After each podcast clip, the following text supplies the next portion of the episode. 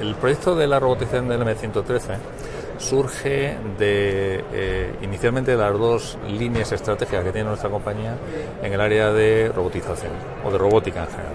Una línea que consiste en robotizar plataformas tripuladas, de tal manera que puedan ser tripuladas o no tripuladas a voluntad, y una eh, línea de desarrollo de plataformas 100% robotizadas.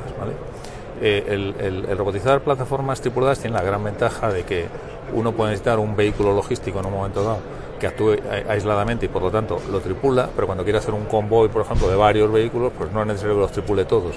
Los sistemas ahora permiten que uno de ellos vaya tripulado y el resto le vayan siguiendo por los sistemas que tienen, ¿vale? Y de entonces empezamos a ver que además de eso existe una serie de vehículos de segunda mano, nuestra compañía se especializa o se ha especializado en ingeniería o reingeniería de sistemas más antiguos para continuar dándoles vida. Vemos la posibilidad de que hay flotas que están a punto de darse de baja y que como vehículos de segunda línea tienen todavía una vida útil si los robotizamos y, hacemos de ellos plataformas inicialmente eh, manejadas a distancia y a continuación con eh, los proyectos que nosotros tenemos hacerlas eh, totalmente autónomas.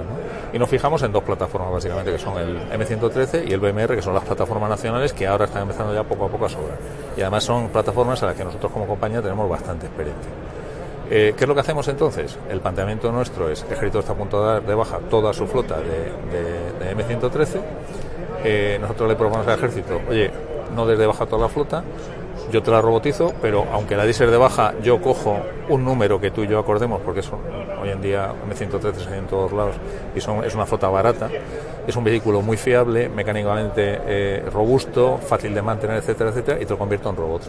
Y a partir de que yo lo pueda manejar a distancia, eh, tú le puedes dar el uso que quieras. Lo puedes hacer un vehículo logístico para transporte de última milla, de tal manera que unidades en combate puedan recibir munición, etcétera, sin arriesgar a que vehículos tripulados se acerquen a la zona de combate. Si tú pierdes un robot de estos, la pérdida es mínima, el coste es muy bajo y lo que has perdido es material y no personas. Eh, pero a partir de ahí, pues tú puedes desarrollar toda una línea de productos de tal manera que, por ejemplo, tú puedes utilizar esto para acercarlo a un campo de minas con una manguera explosiva arriba, lanzarla con los rapadores bien a resguardo sin recibir el fuego enemigo. Eh, lo puedes utilizar para eh, cuando sean más autónomos poniéndole un radar. Como veis, nosotros lo que hemos puesto es un dron cautivo para que el vehículo tenga capacidad de observación. Al final, este tipo de plataformas llegarán y serán autónomas. Tú le darás órdenes de alto nivel y la plataforma irá hasta donde ella y será ella capaz de reconocer el terreno. Mientras eso llega, nosotros consideramos que esto es una manera de darle una, una vida útil a este tipo de plataformas. Al final lo que queremos generar es un kit de tal manera que es cierto que la mecanización del movimiento de la plataforma al final es diferente, pues son diferentes plataformas. Es una plataforma muy antigua, damos actuadores, plataformas más modernas con mucha electrónica son más fáciles porque al final entras en la electrónica y lo manejas, pero todo lo que va detrás, el sistema de comunicaciones, el autopiloto, el sistema de navegación, el sistema de autonomía, etcétera, es el mismo. Entonces generamos toda una línea de kits que además son mm, yo se lo puedo dar al cliente y el cliente se lo puede, se lo puede instalar, al ejército de tierra se lo doy y el ejército de tierra coge sus torres y lo instala o lo instalo yo. Como además son flotas que son muy extensas en el mundo, mucha gente tiene muchos M113 y muchos no están dispuestos a deshacerse de un M113 por lo que serán todavía un vehículo útil porque no es muy útil para un combate moderno, pero para otro tipo de combate pues sigue siendo todavía útil.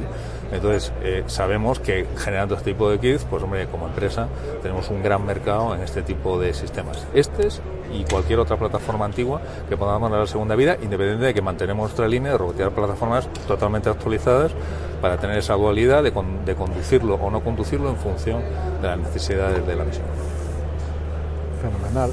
Y entonces el kit consistiría, entiendo, en sensorizar, en meter eh, link de radio, en el caso de un TOA de meterle los actuadores para mover volante. Efectivamente. Eso en detalle, ¿cómo sería? ¿Lo podemos ver?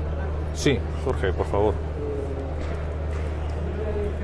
Jorge es el, el, ingeniero el director del departamento de robótica, que es quien realmente está, es doctor en, robótica y quien realmente está desarrollando el, proyecto ya al detalle. Entonces, él nos va a contar exactamente eh, en qué consiste, cómo, cómo generamos los, los, actuadores, cómo generamos el data link y cómo estamos trabajando para ir robotizando el vehículo.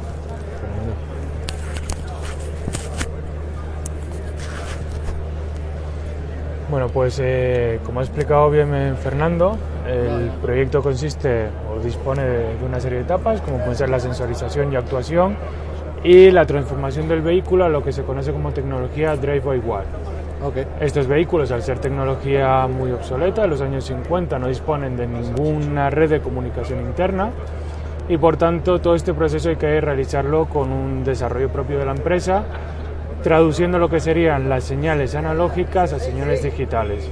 Con esto captaríamos lo que sería el estado del vehículo y por otro lado para la actuación del mismo hemos hecho varios estudios según lo que es el, el esfuerzo que realizan los conductores, el, el, tiempo de reacción que tardan o que desarrollan en, en ejercer ese movimiento y hemos eh, preguntado a distintas empresas, realizado estos estudios tanto para actuadores neumáticos como eléctricos. Al vale. final nuestra tendencia y, y, por lo que conocemos un poco el estado de la tecnología y hacia dónde tiende, van o tendemos a buscar actuadores completamente eléctricos con reductoras, pero que nos den un, un, tiempo de respuesta mucho mayor y una facilidad de control que la neumática o la hidráulica, bueno, pues en estos casos pues queda un poco más, eh, más complejo el sistema, ¿no? Vale. Eh, todo este sistema eh, irá luego controlado con toda la arquitectura que pretende establecer como base ejército de tierra y que bueno a su vez un poco es el estándar que se está siguiendo actualmente en la robótica. Los actuadores como tal, pues eh, no vamos a, vamos a prescindir lo que es el puesto de conductor actual, ya no existirá tal y cual tal y como se conoce ese concepto o esa, esa idea, sino que los integraremos internamente dentro del habitáculo del robot, del vehículo, perdón. Esto no quiere decir que el vehículo ya no se pueda operar desde el interior, sino que existirá la posibilidad de conectar un mando adicional internamente en el vehículo en el caso de que sea necesario y se podrá, se podrá conducir con este dispositivo. Así que por tanto el vehículo podrá ser teleoperado externamente de una forma remota o en, en situaciones concretas de una manera local. Okay.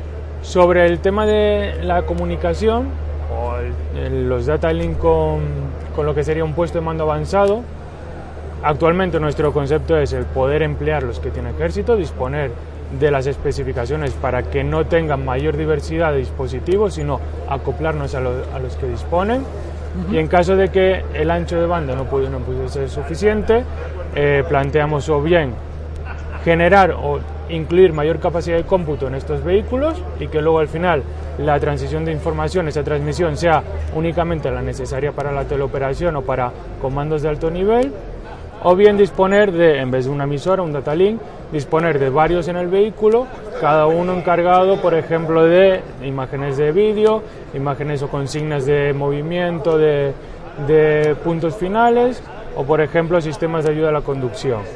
Y si pudiésemos también, si tenemos la disponibilidad, pues un sistema redundante para que en caso de que estos fallen, eh, se, pueda, se pueda seguir comunicando. Además, como en realidad el proyecto es una flota de vehículos, y también se disponen de drones cordados en, en los mismos, se puede componer de una red multidispositivos que unos a otros sirvan de repetidores. ¿Hacer una red mesh puede ser? Una red mesh, exactamente, o una red, red mesh móvil, que es lo que, lo que establece Ejército en algunos de sus últimos proyectos. Y también los drones, pues, a, al estar en un punto más elevado, permiten también actuar como relé de comunicaciones.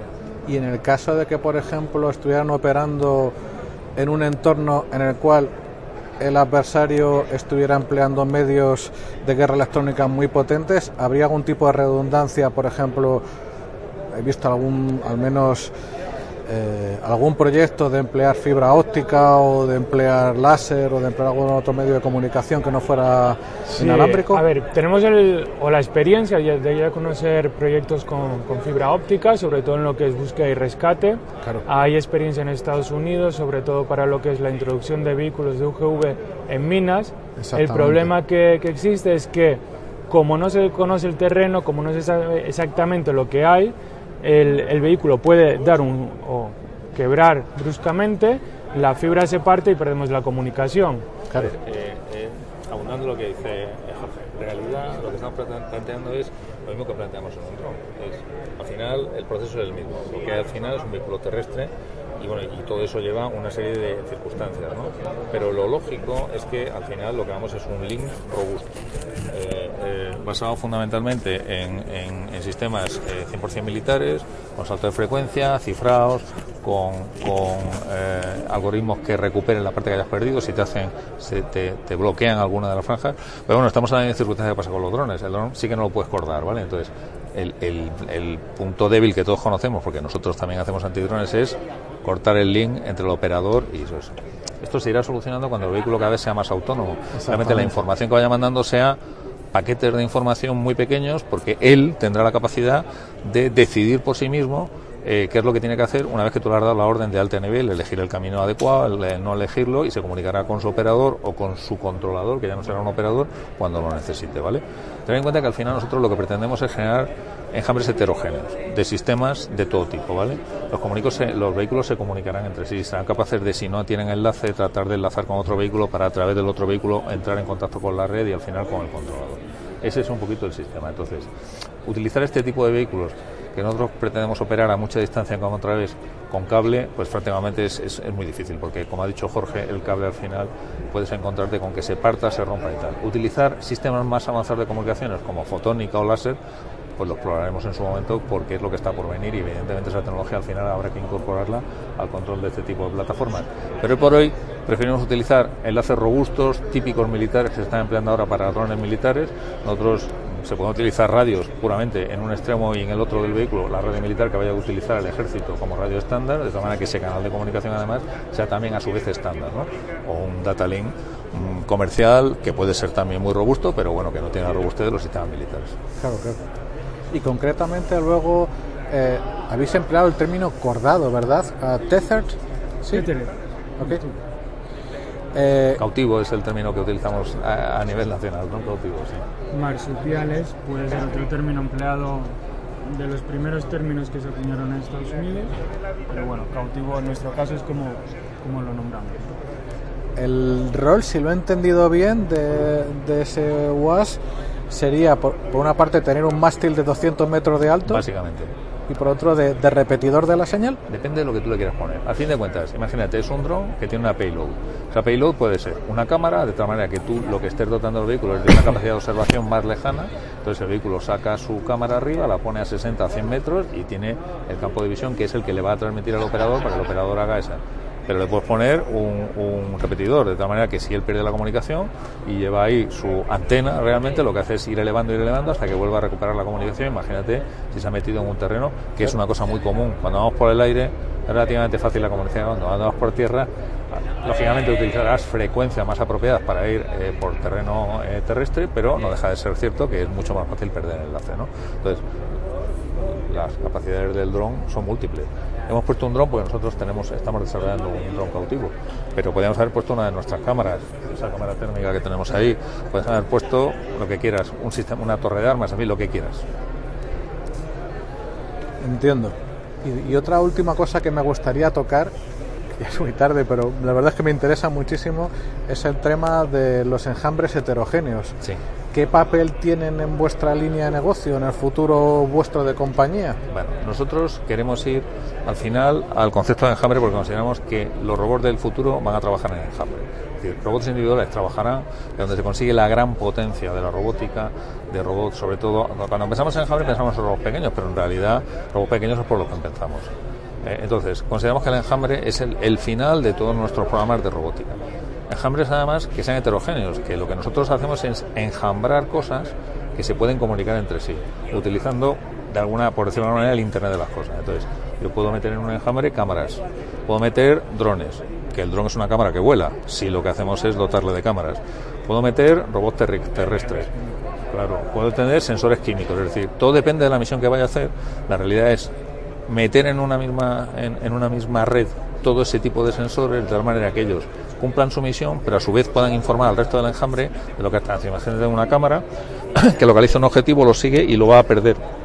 Inmediatamente informa a la otra cámara que está allí, oye, sigue tú el objetivo que yo lo pierdo porque mi campo de vista se está perdiendo, o avisa al dron para que el dron salga y continúe sobre el objetivo.